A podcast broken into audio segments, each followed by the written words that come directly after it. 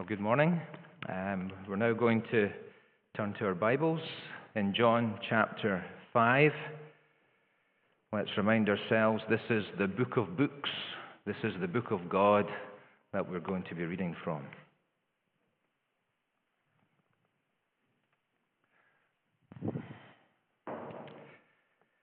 John chapter five and verse number one. After this, there was a feast of the Jews, and Jesus went up to Jerusalem.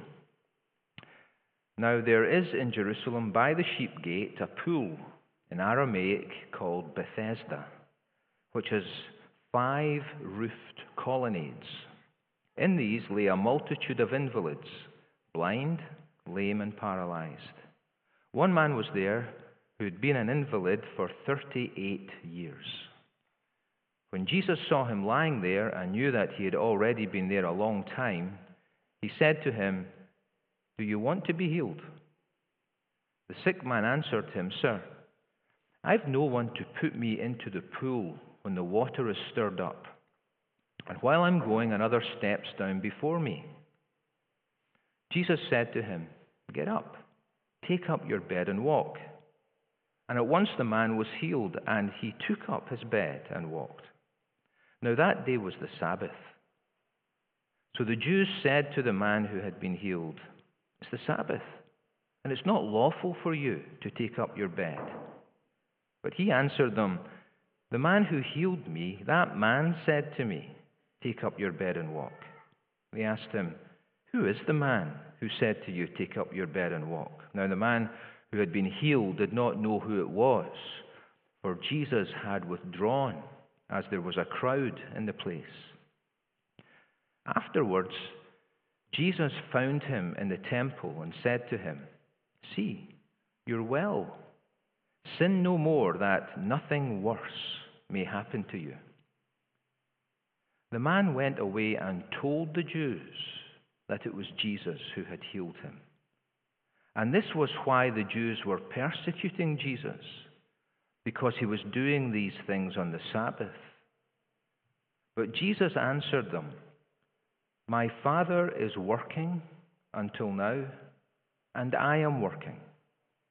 This was why the Jews were seeking all the more to kill him, because not only was he breaking the Sabbath, but he was even calling God his own Father, making himself equal with God.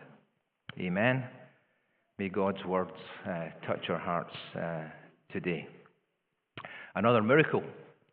Uh, this is the third of the signs, of the seven signs that John compiles and selects in his account.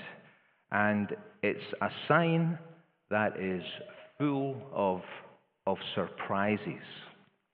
It's much more public. It's not away up in the backwaters of Cana in Galilee.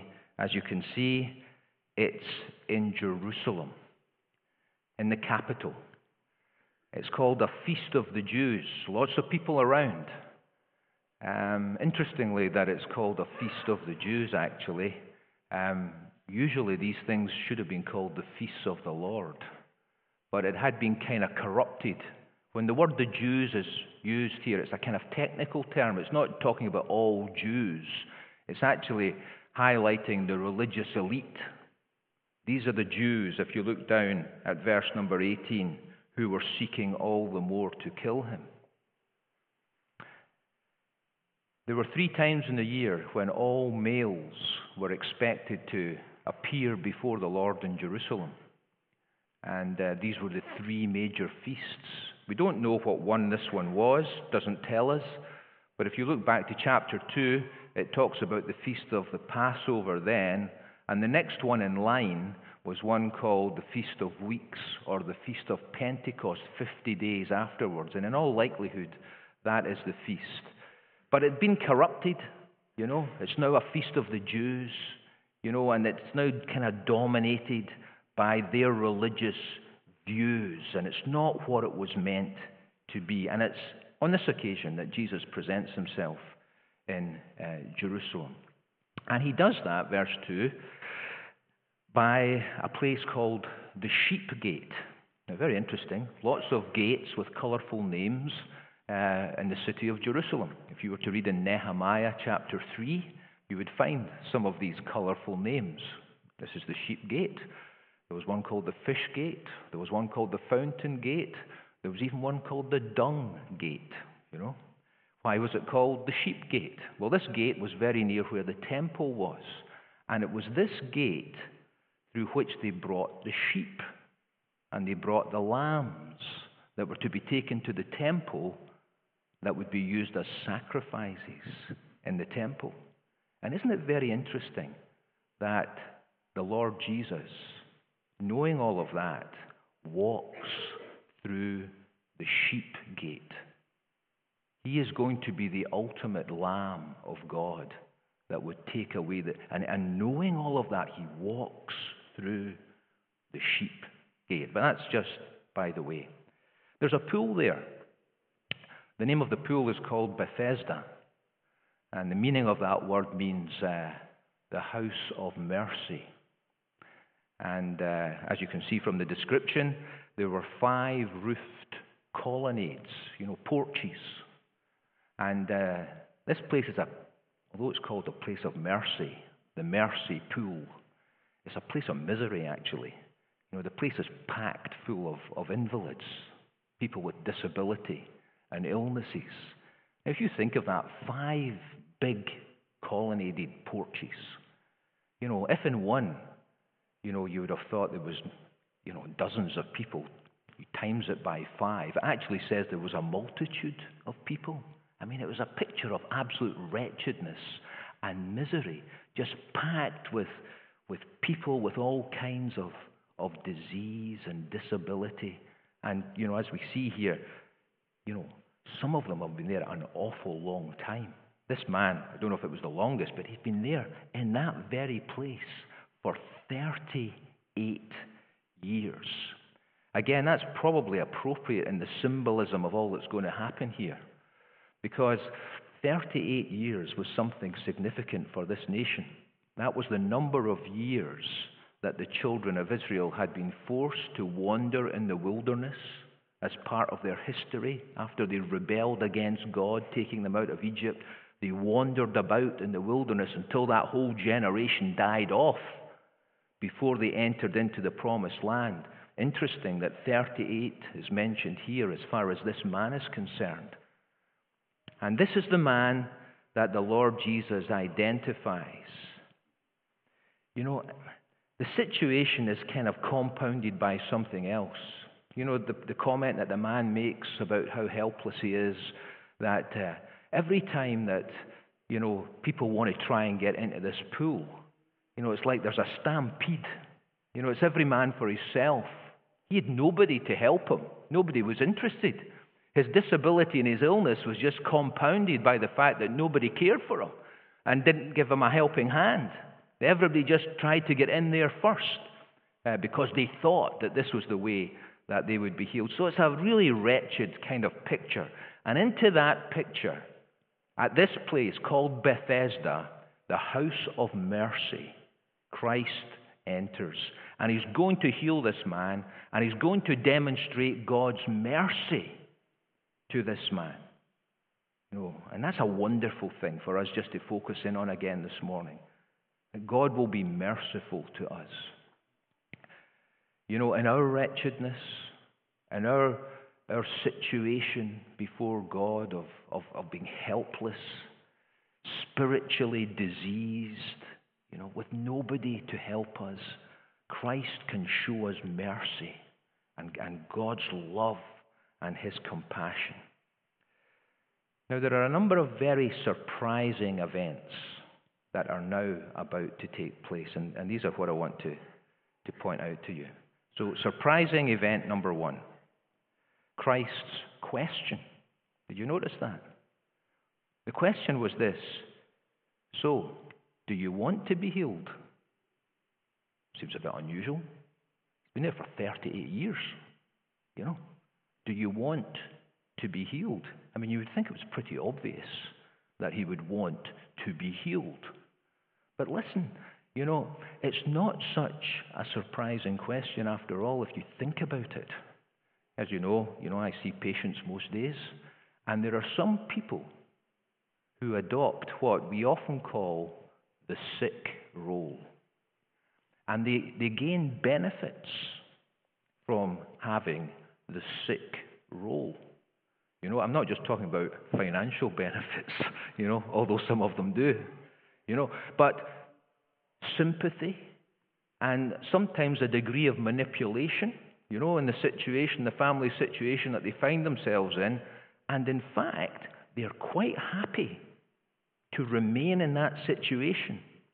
And if you ask them, they really don't want to get any better because of all the benefits that accrue to them from living their life having the sick role.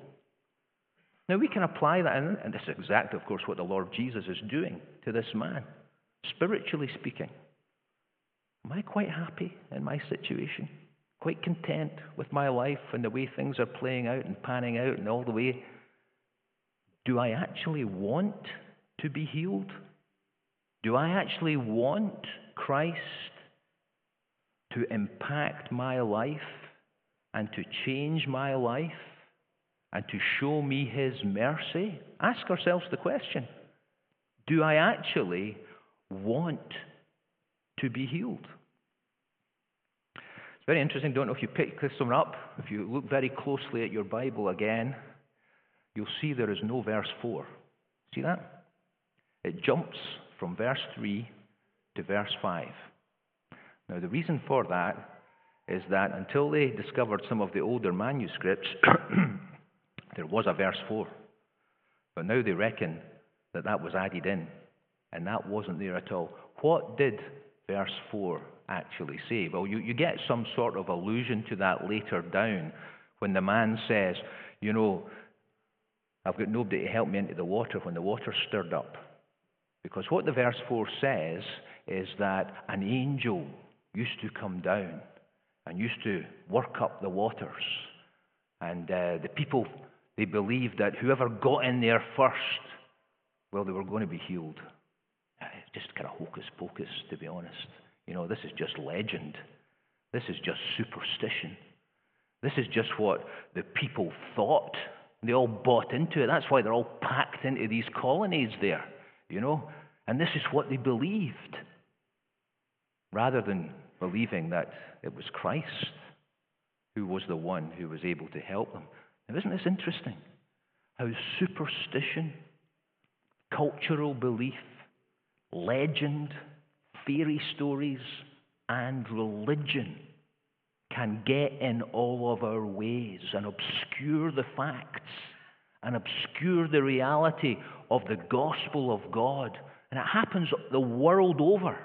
And it happens in our land all the time. People locked into cultural belief and locked into the religion of their families or of their fathers, and they just can't get beyond that. And it stops them getting to the reality of the gospel. You know, we need to try our best to strip that away, and as Duncan was telling us, to come to the book of God and read it for ourselves without any kind of influence, kind of trying to, to change that. You know, the man says, when Jesus asks him about being healed, it's kind of pitiful, really, isn't it? He says, you know, I've got nobody. Nobody. I've got no man. Everybody just for themselves. He's going to find that there's somebody on his side who does care. You know, maybe maybe there's somebody here today, and you feel a little bit like that too. I just don't have anybody. You know, wonderful, tremendous story of the gospel is of Christ's love and His direct interest in all of our lives. So that so that we, we need not say, none of us need to say, I've got nobody, I've got no man to help me. That, that's the whole point of the gospel, is to present the glory of the love of Christ to each of us. That, that was the surprising first point, Christ's question. Surprising point number two was the reason that this miracle was performed in the first place. Now, Most of the miracles are signposts, we've learned that, that point to Christ so that people will understand who he is and will then believe in him.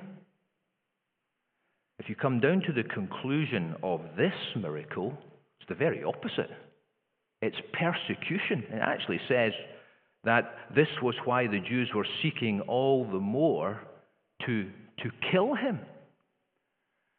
This miracle is very surprising because it is set up actually to be a confrontation. The Jews, in their belief, are being confronted with Christ deliberately. I mean, he chooses to do this on the Sabbath day because he knows it will provoke a reaction. It was a challenge that's been, the gauntlet has been thrown down to the Jews so that they will begin to think, wait a minute, we've got our preconceived ideas about what should and what should not happen on the Sabbath day. We're pretty fixed on that. We're pretty certain on that. Have we got it right? Should we be thinking again? Should we be reflecting on that? Should we be giving it a second thought? Maybe we've got it wrong. But in fact, rather than thinking about what Christ confronts them with, they become even more set in their opposition to Christ. I mean, what they what they failed to understand, what, what Christ was was driving them towards, was to think about what the Sabbath really was meant to be. Now, they had imposed all their man-made tradition, all their legalistic views, layer upon layer. People couldn't do anything, you know. I mean, if a chicken laid an egg, it was put in the jail. You know, it was as bad as that. You couldn't do a thing on the Sabbath day. But but what Christ is trying to show them, is it not right that a, a person can be healed on the Sabbath? You know? It, what, what, what was the case? Was, was man made for the Sabbath? Or was the Sabbath made for the benefit of man? Well, it was the latter one. The whole point of the Sabbath was to rest in God. In the same way as at the end of creation, God rested from all his labor, and he said it was good. He looked on it with pleasure and satisfaction, and he enjoyed that. And the whole point of the Sabbath was to be helpful, and so that people might enjoy God in all his fullness. It's God's rest. They were meant to think about all of that. And actually, even more, they were meant to think about the fact that, as so much of the Old Testament is, the Sabbath was actually a picture of Christ. It was meant to point them to Christ himself. You know, if you were to read the book of Hebrews, chapter four, this point's made to you, that there, there exists, there still is a Sabbath day's rest for the people of God. What does that mean? Well, what it means is this, that we rest from our own works. You know, rather than me trying to earn favor with God, rather than me trying to see that I'm, you know, earning enough brownie points and, you know, all this stuff that happens the whole world over as far as religion is concerned, about what people must do to appease and please God. I, I rest from that. I leave that behind. I rest from my works, and I rest in Christ. You know, that's where I rest myself. I rest my case, you know, in Christ. That's what he meant himself when he said, "Come to me, everyone who labors and is heavy laden, I'll give you rest. I'll give you rest. Rest for your souls, that kind of rest. Rest from all the anxiety and all the fears of my guilt and my past and my sins, that I can rest in the finished work of Christ upon the cross. Just rest there completely, that he has done what I could never do, and, and that's sufficient, that's enough, that's enough, and I can rest there." That, that's, that's what the Sabbath and much more is meant to, is meant to point towards. It's meant to point towards Christ. Yet they had corrupted and imposed all these traditions and got it completely wrong. Christ is challenging that. and they don't reflect, they don't think, they, they don't get that at all. Surprising event number three. Jesus finds the man eventually. You know, there's the conversation, who did this? You know, this is the Sabbath, shouldn't have happened, not right. Um, eventually Christ meets the man again, now that he's healed. He says a very surprising thing, very surprising thing to the man.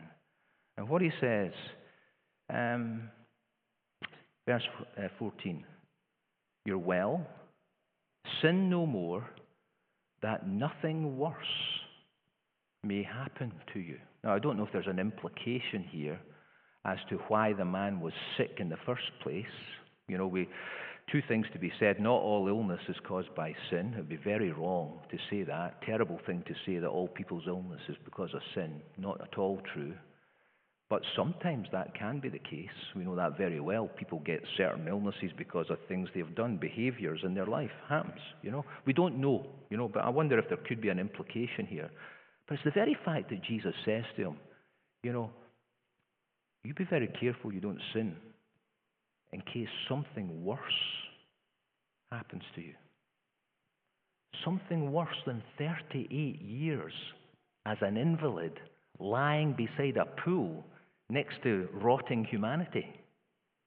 Can there be anything worse? Could you imagine anything worse than thirty-eight long years incarcerated, if you like, in that kind of situation in your life? What hell could be worse than that? Well, that's exactly what Jesus is saying. We need to think about that, actually. You know, a lot of people say, this is hell on earth. You know, this is hell on earth. Make sure you don't experience something worse than this. There, there is something, there is a worse hell. There is a worse thing. And, and, and Jesus is making him alert to that possibility. Surprising thing number four is the man's response. Now, this man's been healed immediately. thirty-eight years, and now his life is completely changed.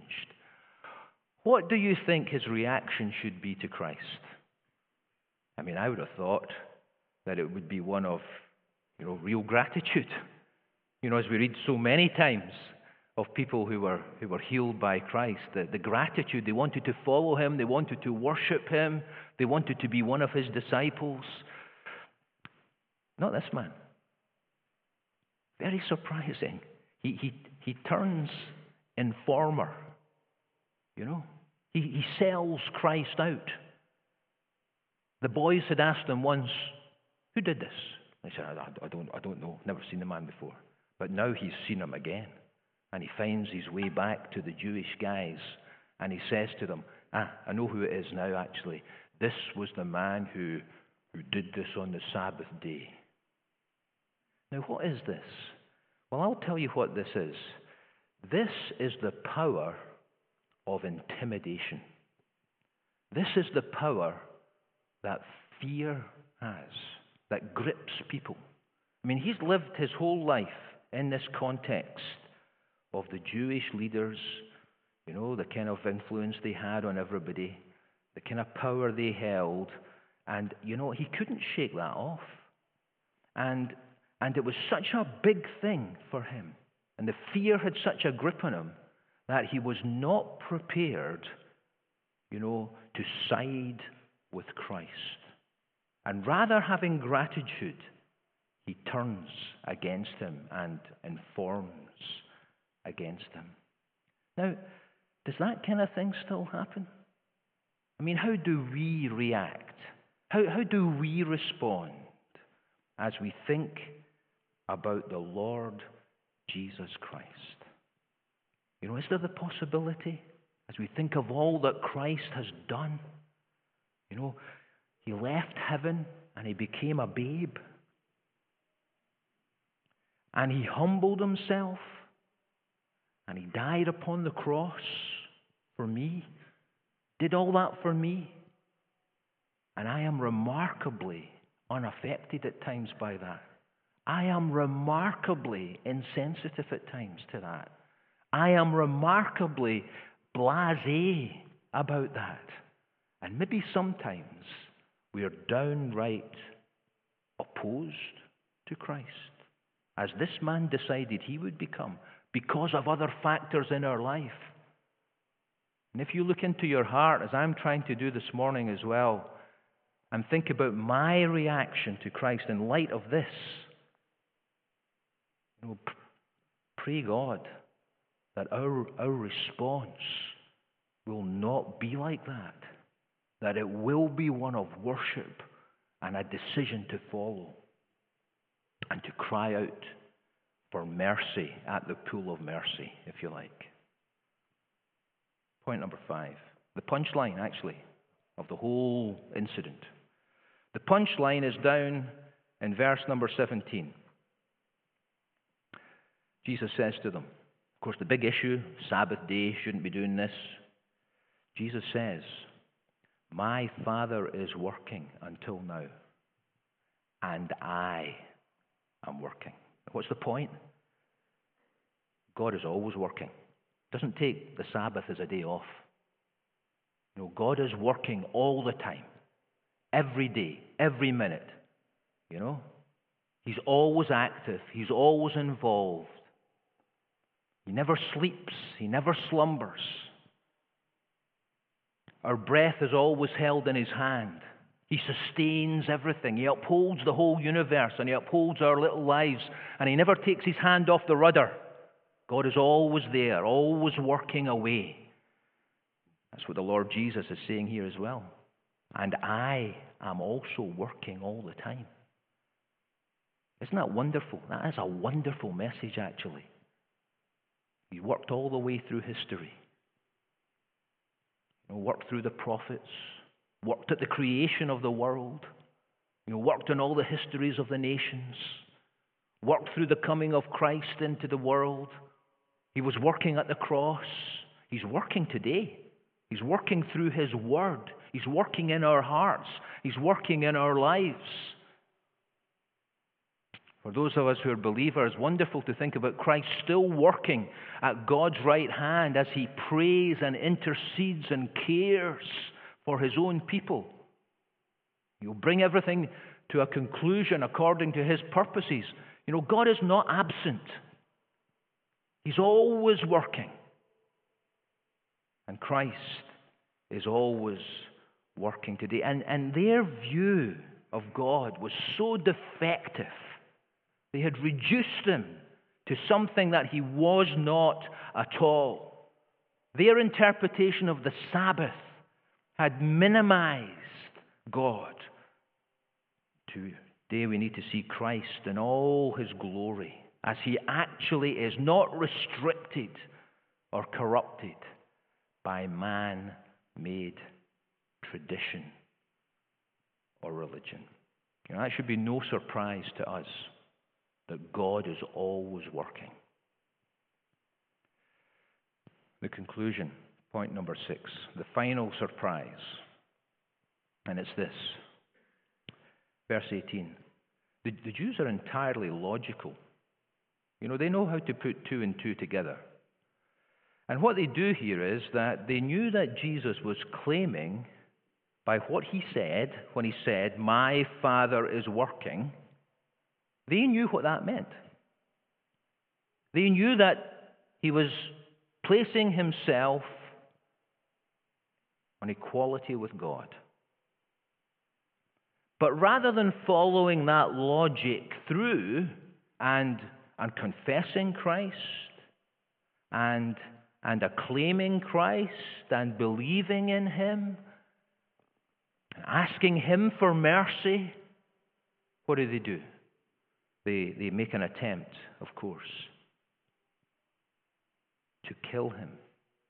Surprising that people can do the sums and reach the wrong conclusion. And yet not so surprising, actually. You would think that people, as they looked at an incident like this, could only come to one conclusion. And yet it is massively surprising that all over the world, maybe even some people in this audience here today, don't reach that conclusion at all. It takes them somewhere else.